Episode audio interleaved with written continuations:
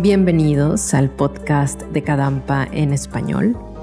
Esta es una plataforma de la nueva tradición Kadampa para el mundo de habla hispana.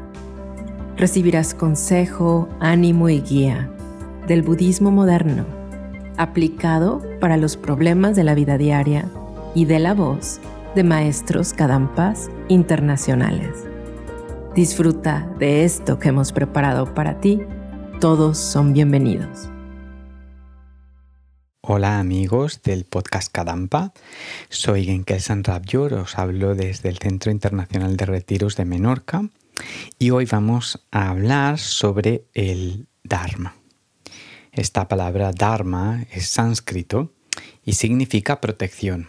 Aunque muchas personas la confunden con karma, que también es otra palabra sánscrita, tiene un significado muy diferente. Karma es acción, Dharma es protección.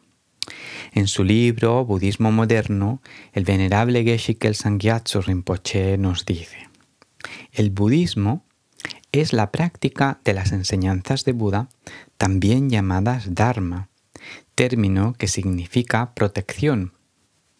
Con la práctica de las enseñanzas de Buda, los seres sintientes pueden protegerse del sufrimiento de manera permanente. Entonces, aunque aquí Dharma se le está llamando a las enseñanzas de Buda, que si practicamos podemos conseguir eh, que nuestros problemas, nuestras ansiedades, nuestros ah, dolores físicos y mentales cesen, en realidad ah, la enseñanza en sí revela el Dharma. Estrictamente hablando, podemos decir que el Dharma es eso que conseguimos como resultado de practicar las enseñanzas de Buda. Para entenderlo mejor, hace falta investigar un poquito cómo es nuestra mente, qué es la felicidad que buscamos o el sufrimiento que queremos evitar. Si observamos el sufrimiento y la felicidad, son estados mentales, no existen fuera de la mente. Y si investigamos qué es lo que directamente produce el sufrimiento o la felicidad, descubriremos no son las condiciones externas. No es, hay una, la creencia más extendida es que sí, las circunstancias externas eh, son las que nos hacen felices o sufrir. Y eso es lo que nos hace esforzarnos día y noche en cambiar las condiciones externas. Pero, por mucho que las cambiemos, si nuestra mente permanece ordinaria, sin paz interior, es imposible ser feliz.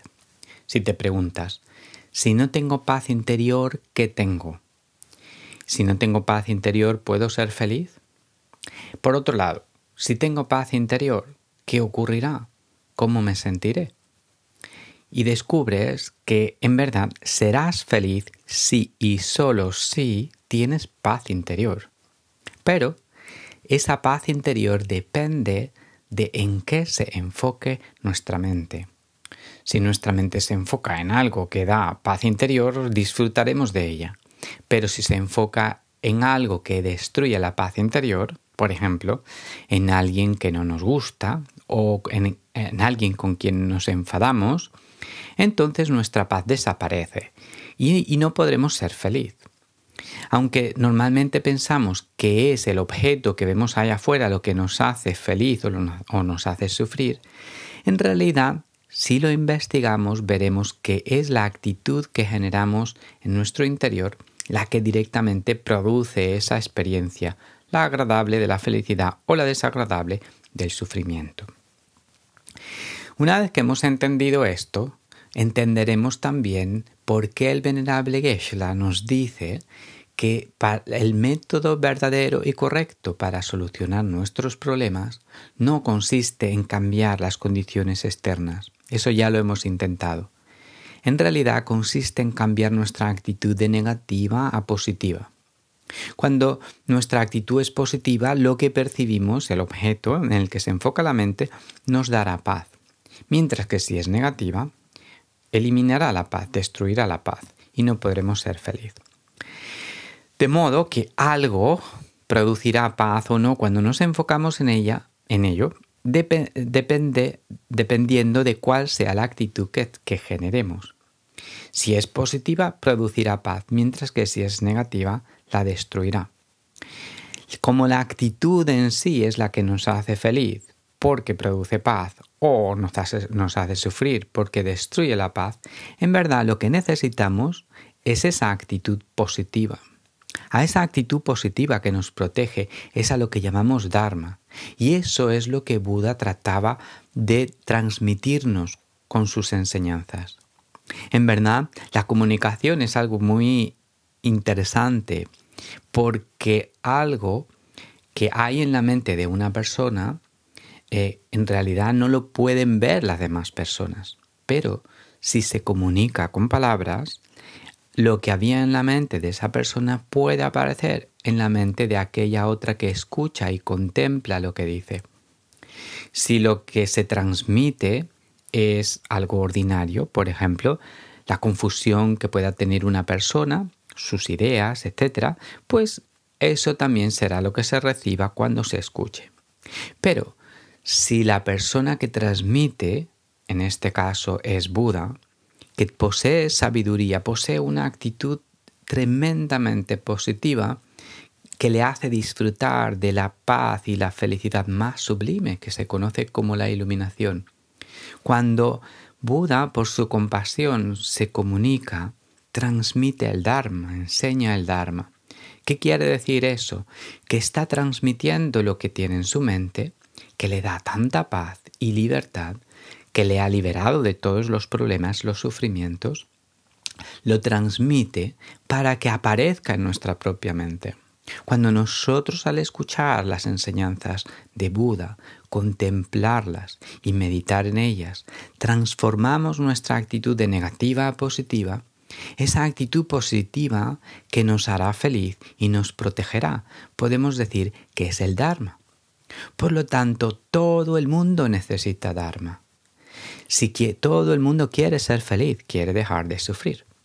Por lo tanto, todo el mundo necesita paz interior.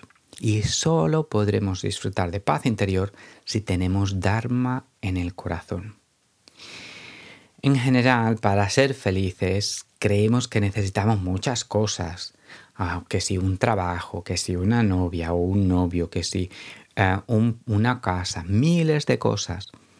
Ah, en realidad, solo necesitamos una, ¿no? Todas esas cosas, aunque las consigamos, solo nos harán feliz si tenemos paz interior. Esta paz interior es lo que realmente necesitamos para cumplir nuestros deseos de ser feliz y dejar de sufrir. Y el método para conseguirlo es lograr que en nuestro corazón surja esa joya de la sabiduría del Dharma, esa actitud positiva que produce paz. Por lo tanto, ahora podemos entender qué es el Dharma y también podemos comprender que practicar el Dharma quiere decir poner esfuerzo en abandonar las actitudes negativas y gracias a escuchar las enseñanzas de Buda, las palabras de sabiduría, contemplar eh, su significado y meditar en él, generar las actitudes positivas como el amor y la compasión la sabiduría que nos aportarán la paz que necesitamos para ser felices. Así que realmente te animo a practicar el Dharma, porque no hay otro método para solucionar nuestros problemas humanos, no hay otro método para solucionar los problemas del mundo. Todo el mundo necesita Dharma. Espero que te haya ah, resultado útil y la próxima semana continuaremos con más consejos cadampas aquí en el podcast internacional en español. Hasta pronto.